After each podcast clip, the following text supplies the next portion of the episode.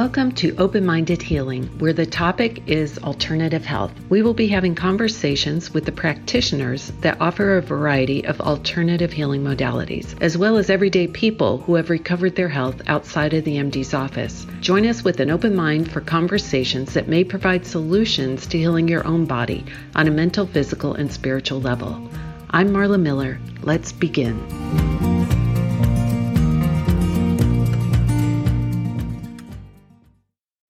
Welcome, everyone. My guest today, Laura Abragamova, is a women's health coach specializing in reproductive health disorders. She helps her clients heal their bodies and boost their fertility using clinically based, non toxic alternative therapies. She has a background in health and nutrition sciences, public health policy, and over 10 years of experience in chronic illness management. She is also a certified yoga instructor and meditation coach. Laura's goal is to spread awareness and provide alternative options for women who no longer want to rely on toxic medication and painful surgeries to manage their symptoms. Welcome, Laura. How are you? I'm doing well. Thank you so much for having me. Glad you're doing well. So, today we're going to be talking about your own personal journey through uh, endometriosis diagnosis and also the importance of finding finding out early yeah. that you may have it and what parents can do to help their own daughter's health. So let's start with how you even learned about endometriosis and that you had it. Yeah, so like many, my journey was certainly very rocky and confusing. Um, and I think that has a lot to do with the fact that I had never even heard of the term endometriosis until I was diagnosed. I had no idea of anything having to do with reproductive health disorders, and I was diagnosed in my early 20s. Um, but I had been experiencing certain symptoms, but not ones that are commonly associated or emphasized with endometriosis specifically, which would be, you know, extremely painful cramps, um, extremely heavy clotting periods, nausea, vomiting, and all that kind of stuff.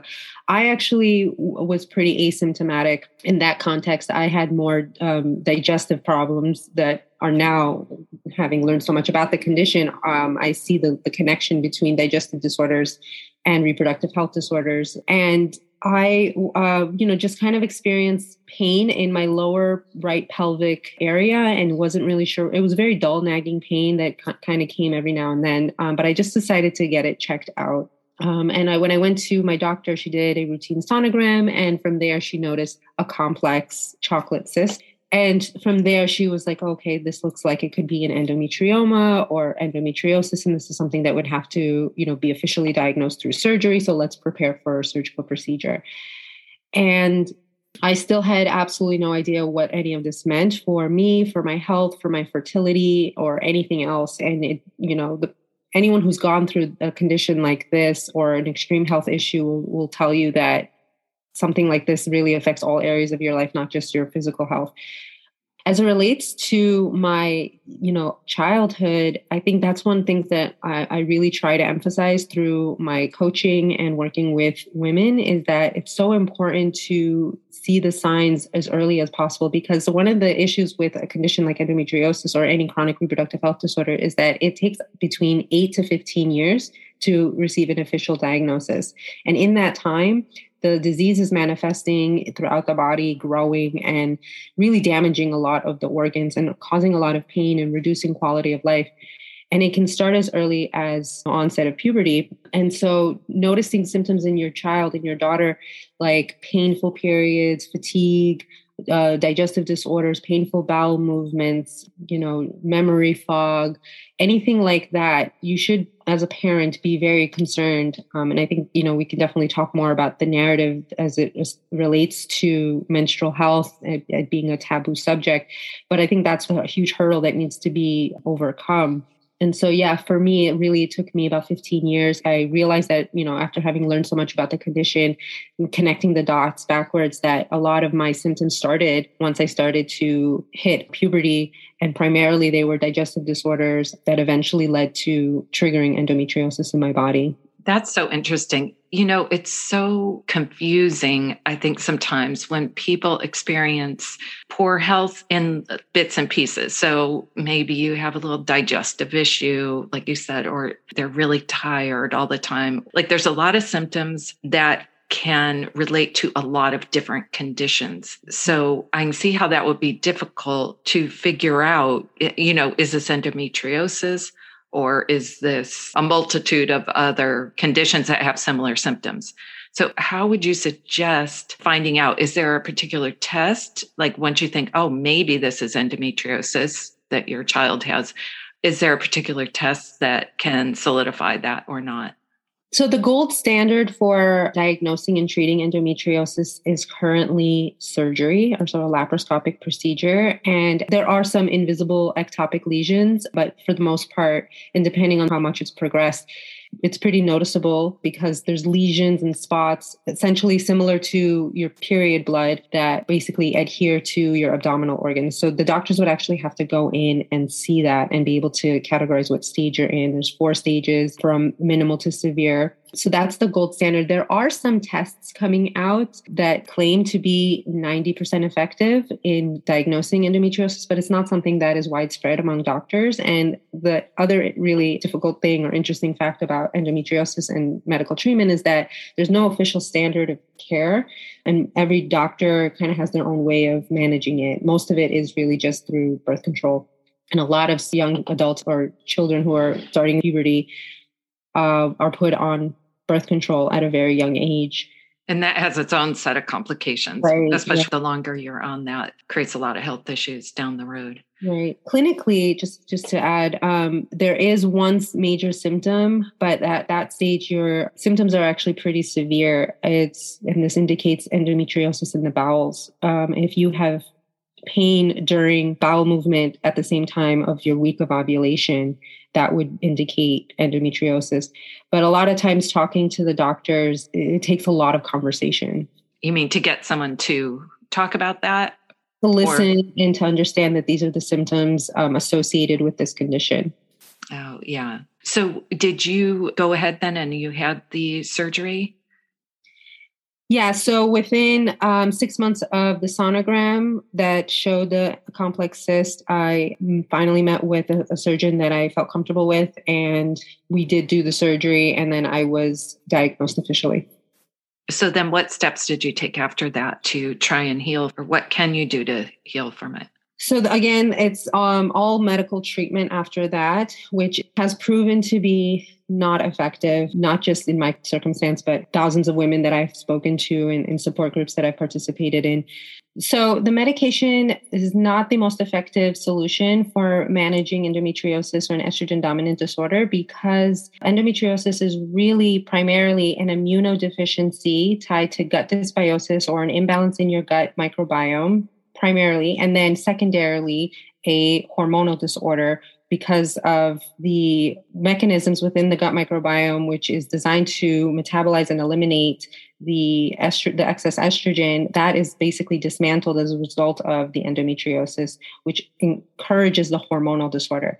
Doctors treat this type of condition as a hormonal disorder before they treat it as an immunodeficiency. And that's why a lot of times the medication doesn't work. The next stage, the doctor will essentially put you on hormone suppressive therapy. Um, it could be an injectable, like the Depo-Provera shot, or they put you on like a pill form of medication that will suppress your estrogen because it is an estrogen dominant disorder. So the, the hormone estrogen that is naturally occurring in your body will feed the endometriosis and cause the adhesions to grow in further, you know, painful periods. So their way of managing it is really to put you on a form of birth control that will suppress your estrogen, prevent ovulation, and hopefully prevent the adhesions from growing. And then most doctors will tell you, you know, come back when you're ready to conceive and then you know we can discuss other other options and taking you off the medication. The other thing to mention though as it relates to some women being asymptomatic a lot of women actually find out that they have a, uh, endometriosis when they're trying to conceive and it's not happening. And one of the reasons it affects fertility is because of the inflammation that happens around the you know pelvic region and the reproductive organs. And if you have a cyst that's growing from outside of your ovary it's distorting the ovary preventing the egg from meeting the sperm and implantation and so forth. So this is a very painful and inconvenient time to learn that you have a condition and women like myself who have been asymptomatic if i hadn't just decided to get myself checked out I, I wouldn't have known what was going on in my body at all until maybe it would have been way too late so yeah, so this is a this is a problem that a lot of women face without even knowing that they have this issue. Well, it makes you wonder then with the high rate of infertility, how many people are actually struggling with this. Or, like you said, even as teens, I mean, there's so many kids, I think, that have really painful or heavy periods. And I wonder what the percentage of these kids that have endometriosis and don't know that is it's a pretty widespread condition um, and shockingly not well treated for the rate that um, we do have in the world. Around 200 million women around the world have been diagnosed with this condition. I suspect that number to actually be a lot higher because it takes so long to get a diagnosis, and there is a large number of people who can be asymptomatic. And there's a lot of misdiagnosis that happens along the way, such as IBS or other digestive disorders because of the connection. So I really do suspect that number to be, you know, closer to, you know, maybe 250, maybe 300. It, it's hard to tell. One in eight couples will suffer with infertility, both female and male factor, but it is a, a pretty widespread issue, not just because of people being unaware of whatever health issues are going on in their body, but also because you know we have a lot of endocrine disruptors in our environment that increase the amount of estrogen in our in our system that feed these types of disorders.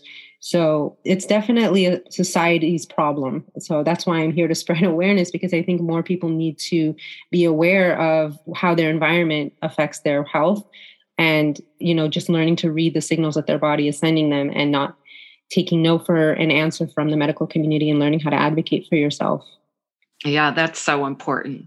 So how did you go about it after the doctor said this is our protocol how did you decide maybe you wanted to try something different like an alternative healing modality? So at first i was very compliant for the first I want to say four years, five years after being diagnosed. Um, so I was diagnosed at the age of 24. It was the start of my career. I, I ended up um, going into healthcare policy and legislative analysis, working in you know Washington D.C. And I went on the medication. So I went on an injectable called Depo-Provera, which basically shuts down all estrogen production in your body. Um, it lasted for me about six months, and then after that, went on just a routine birth control pill and you know just was able to manage my periods from there. But it caused a lot of other health issues like digestive issues and mood disorders mood swings fatigue insomnia hot flashes like all of those things that really did impact how i showed up day to day how i showed up in the workplace. And then in 2017 i just you know even though being on the medication which again brings me to my earlier point it, it's not always effective it didn't work for me and i went and you know just continued to monitor. The the cysts and the endometriosis had all come back and the ah. doctors were telling me to have surgery again. And i was not comfortable with that because um, the more surgery you have the more scar tissue is developing in that region and it's affecting your fertility it's affecting the health of your your other organs.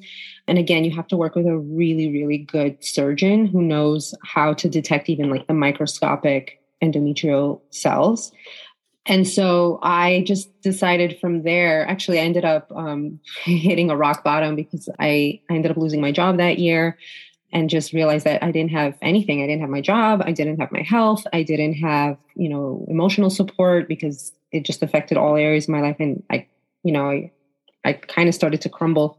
Yeah. And from there, I decided to take matters into my own hands because I have a work background in going into the research in order to be able to determine what gaps are in care for the legislative work that I did, I just decided to do that for myself and go into the research for endometriosis and learn more about the condition, why it's happening, what's the connection between lifestyle, nutrition, digestive issues. Um, and so the more research I did, the more I started to connect the dots. Again, going back to childhood, why it even happened for me in the first place about how important it is to have a very healthy gut and a strong immune system that can really prevent diseases like this. And what I learned was that your gut health is where more than 80% of your immune system is developed. But there's also something called the estrobolome, which is a cluster of good gut bacteria that is designed to metabolize and eliminate estrogen, excess estrogen in the body. So if you can leverage that in your body and keep that going and, and improve your process of elimination and also support your liver health, these medications that suppress estrogen won't be necessary because your body can is already managing that. That's um, amazing. Yeah. So, can you repeat that maybe in a different way? But you're talking about leveraging what specifically? So, your gut health is basically your machine for keeping you healthy in your body. And there are specific mechanisms with the gut microbiota that are responsible for keeping your hormones in balance, for metabolizing them, and eliminating the excess. The best way to suppress excess estrogen in your body is to encourage a healthy gut, first of all, and second of all, um, frequent elimination, so frequent bowel movements, so that you don't have the estrogen circulating and recirculating throughout your bloodstream, which will cause the dominance, the, the excess. So those are the things that, you know, again, connecting it to the digestive disorders is really important. And none of this conversation came up with my doctors. All of this had to come up with me going into clinical studies and learning about endometriosis, about immunology, about gut health you know your body is really designed to heal and to you know work as a well-oiled machine. It's it's the foods that you put into your body. It's the lifestyle that you lead. It's the sleep that you do or do not prioritize that really affect how well your body functions and whether or not diseases can progress or reverse. Yeah that's fascinating because so many conditions and diseases come from the gut and from all those things you mentioned like detoxifying properly and uh, getting the right nutrition. And it, it, seems very similar. You know you hear of different conditions like endometriosis or autoimmune condition or uh, whatever it might be. And the same things the same natural or alternative things work for all this variety of disease out there. I mean naturopaths will tell you that or health coaches things like that. But the main place people go is to the MD, usually to start, right? So it seems like it has to be emphasized there as well as on television and in ads and you know the government with their programs like money has to stop being such a major factor that it comes at the expense of everyone's health yeah and i think if we could shift the conversation or you know help people understand that their consumer power you know you vote with your dollar every single day when you purchase a burger versus a salad right? Uh, fast food versus a healthy meal. You, you, know you're making a decision in that point uh, what society will deliver for you right? What what the agricultural industry will ensure that you know is available to the market. Um, and understanding you know how to read a label properly knowing what the ingredients are in your food you know, I, I, always use this analogy. I find that people are just so much more careful about the fuel that they put in their cars than the fuel that they put into their bodies. Um, right. So I, I think it's really interesting, you know, and people have to really understand that, you know, the power really does lie with them, but the mind there has to be a mindset shift and a lot of people you know it's a very vulnerable position to be put in when you're told that you have a health issue that is affecting your your whole body and that you'll be on medication your whole life. And when you're put in that position your mind goes into scarcity mode it goes into survival mode and you're just looking for anyone with answers. And of course you know the doctors are the experts you know i don't want to take that away from them. But i do think it's important for people to understand that they should be a partner in your journey rather than you know this like authority where you stop listening to yourself um, and it's okay to say no. You have rights as a as a patient patient consent. Um, you can choose to say no to a particular procedure. You could request certain tests or procedures. You can choose to say no to certain medication ask for alternative options. And you can also you know take power into your own hands and realize that you have a lot more power in your own home with how you eat, what foods you buy, um, who you spend your time with, how you manage your stress, what you choose to take on in your day to day. That's all in your hands. You know, your doctor is just really there to diagnose you, offer a treatment plan, and monitor your condition. You know, the rest is really up to you. Yeah, that's a powerful statement is that you do have so much control in your own home. Mm-hmm. It's not just going to the doctor's office and that's where all the power lies. You're right. You have a voice, you have you know you can choose what to do and what not to do and how to set up your home not only the food but maybe the environment the air quality or the water or whatever it is. You have so much say and i think that's a really good point. And to be your own advocate. I, I think in the past people thought they couldn't speak up because it would be rude or that person was the authority. And I think now people are coming into their own more and realizing they have their own instincts that are very powerful and they know their body and what they're experiencing more than anybody else. So, what are some other things you did to help yourself and how are you feeling today? So um, at first, when I was first diagnosed, I, I did shift my nutrition and I cut out red meat, which is high in saturated fats and inflammatory to the gut. So tried to create more of an anti-inflammatory diet. But it wasn't until the second time around that you know everything kind of just started to come back, and I had to go through the whole process again. That I realized that it wasn't enough. So um, from there, what I did was I did work with a naturopath to get my bio data and really learn about where my nutrient deficiencies were. We did a bunch of different tests that I wasn't getting. You know, it's funny because I actually went to my primary care doctor a little bit before my meeting with my naturopath and I did all the blood work and they said, You're totally healthy, everything is fine. And then when I worked with the naturopath, like maybe a few months later, she was like, No, you have serious gut health issues. You're fatigued at the cellular level. You have a lot of inflammation. You have high amounts of metals in your system. It's affecting your fatigue and other areas of your body and that was not what I got from my, my medical doctor. So I, I very much value that kind of information. So I, I think it's important to get down to the nitty gritty, your bio data, understanding where your nutrient deficiencies are and where you need to detox. So from there, we took on a nutritional wellness plan and a supplement plan that helped to boost my immune system. Um, and then I changed a, a, lot about my diet, made it even more anti inflammatory, and I added a lot more alkaline foods like wheatgrass and drinking more water, so um, yeah, so I improved my nutritional wellness. Um, I went further into an anti-inflammatory diet to really support my gut health. Um, I improved my sleep as well. I, I, started to prioritize my sleep, but I also eliminated a lot of the stress in my life that I knew I didn't need in my life anymore. So one of the things, and, and I don't advocate for this if you if you can't do it, but um, I actually ended up leaving my job so I lost my job in 2017. I got a new job as a consultant and worked for a few more years. And that was a very stressful environment as well. So I just decided it's too stressful for me and I just need to take a break uh, for my physical and mental health. And um, that really helped to minimize a lot of the stress. So if that's available to you, if you could take a break, you know, I would advocate for that. But if you can't, try to figure out ways where you can balance out the stress in your life Yoga meditation, of course, is a really great way to calm the central nervous system down. So, just creating more self care practices that really help to um, calm you down and bring you from your sympathetic to your parasympathetic nervous system, because that's where in the parasympathetic nervous system is where your body actually relaxes. The inflammation can come down and your body will actually start to heal itself the same way you would in, in sleep, which is an active restoration process.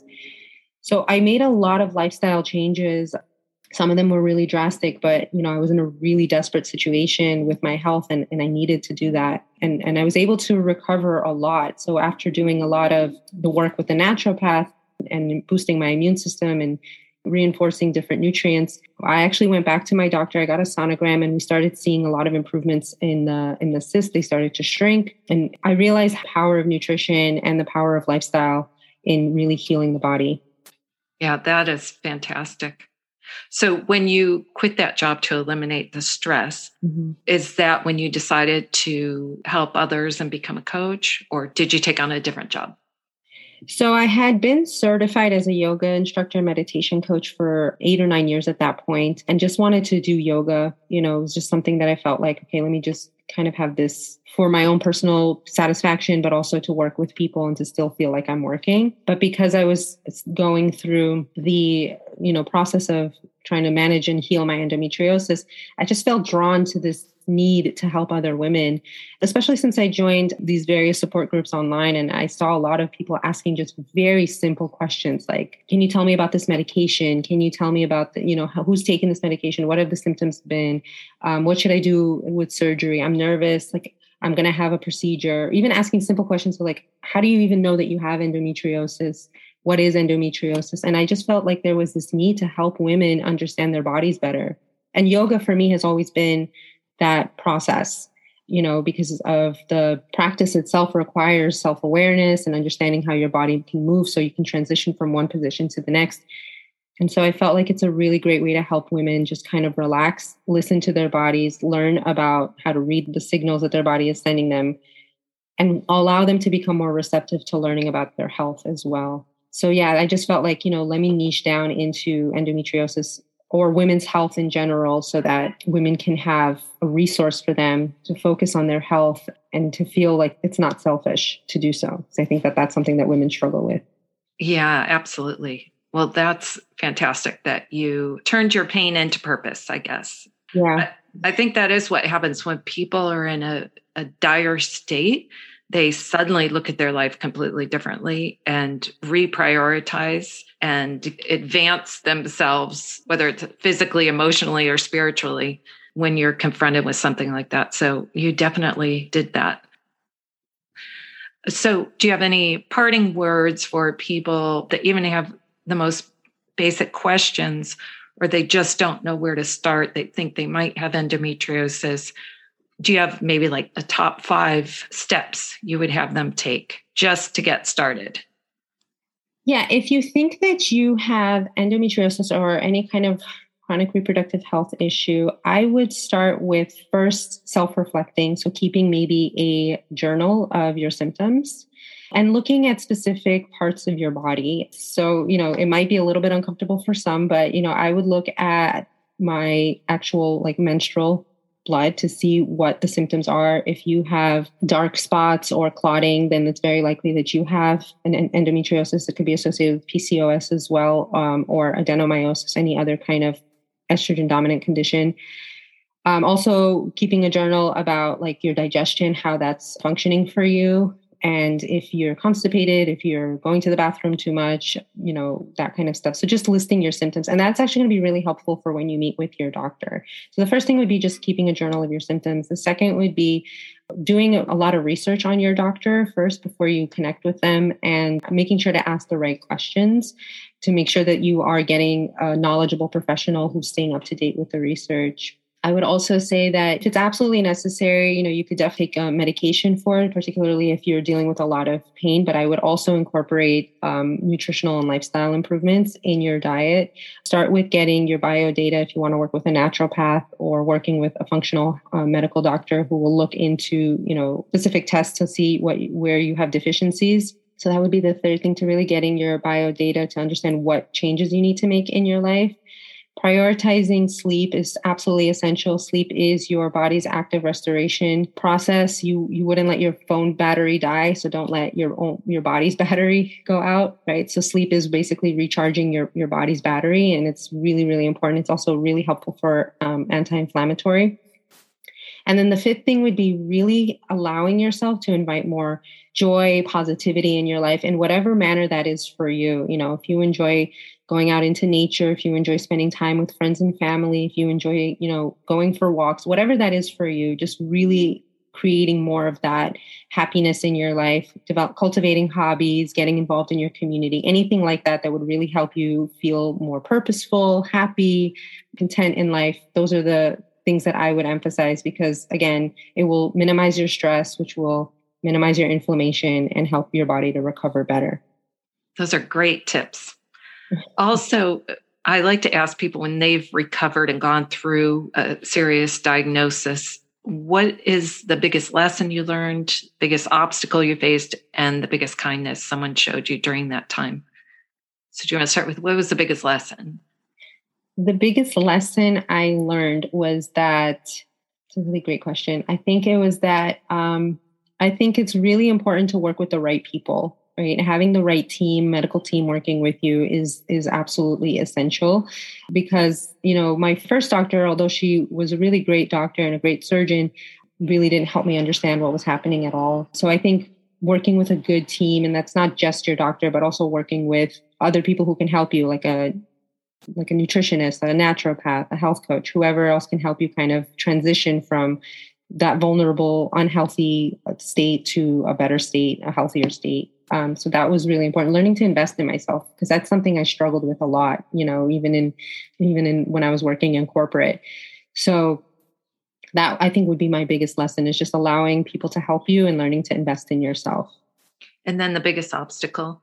The biggest obstacle was myself telling myself that you know it's okay to allow myself to go through the process and learning to really do the inner work to heal my body and to realize that there is emotional mental spiritual and physical things happening at the same time. And i needed to really work on myself in order to to allow myself to heal and to be receptive to you know listening to the experts help me heal as well so I would say, you know, doing the inner work and learning how to develop more peace and happiness in my life was really important. Um, and, and that was a journey, you know, because you be, you end up learning so much about how you you're either your biggest champion or your biggest enemy. You know, it really depends where you are in your journey. Yeah. And what about the biggest kindness someone showed you? The biggest kindness someone showed me.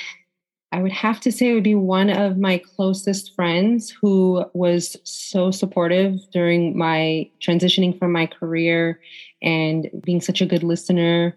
You know, my family was also really there for me and supporting me as well, um, really helping me to feel like, it, you know, everything's going to be okay and we're in this together. So just having a good support system and but also having to learn that like not everyone is really looking out for you and, and realizing who, who are the best people to surround yourself in such a vulnerable time. So once i started realizing that i think i, I gravitated more towards the ones that that helped me the most and that was my family and, and one of my best friends. On that wonderful note where can people find you so the best place to find me would be on my website uh, at, at www.ilynseyyoga.com, I-L-Y-N as in Nancy, S as in Sam, I, yoga.com, or on social media with the same name, Ilynsey Yoga um, where you can learn all about the services that I offer, my journey, and then on social media, I just post, you know, daily helpful tips where people can, in an amusing way, can learn more about their health and and how to connect with me as well. Perfect. Well, thank you so much for coming on here and sharing your own personal story, but also giving people hope that they can heal from endometriosis and get better and also help their own children possibly yeah, thank you so much for having me. And I, I hope that, you know, this message goes far and wide so that we can spread more awareness and, um, you know, maybe get, get to a cure one day. Yeah, that would be wonderful. Thank you. Thank you so much. Be sure and follow Open Minded Healing so you'll get every new episode as soon as it's released each Tuesday. You can listen on Apple Podcasts, Spotify, and wherever you get your podcasts. Thank you.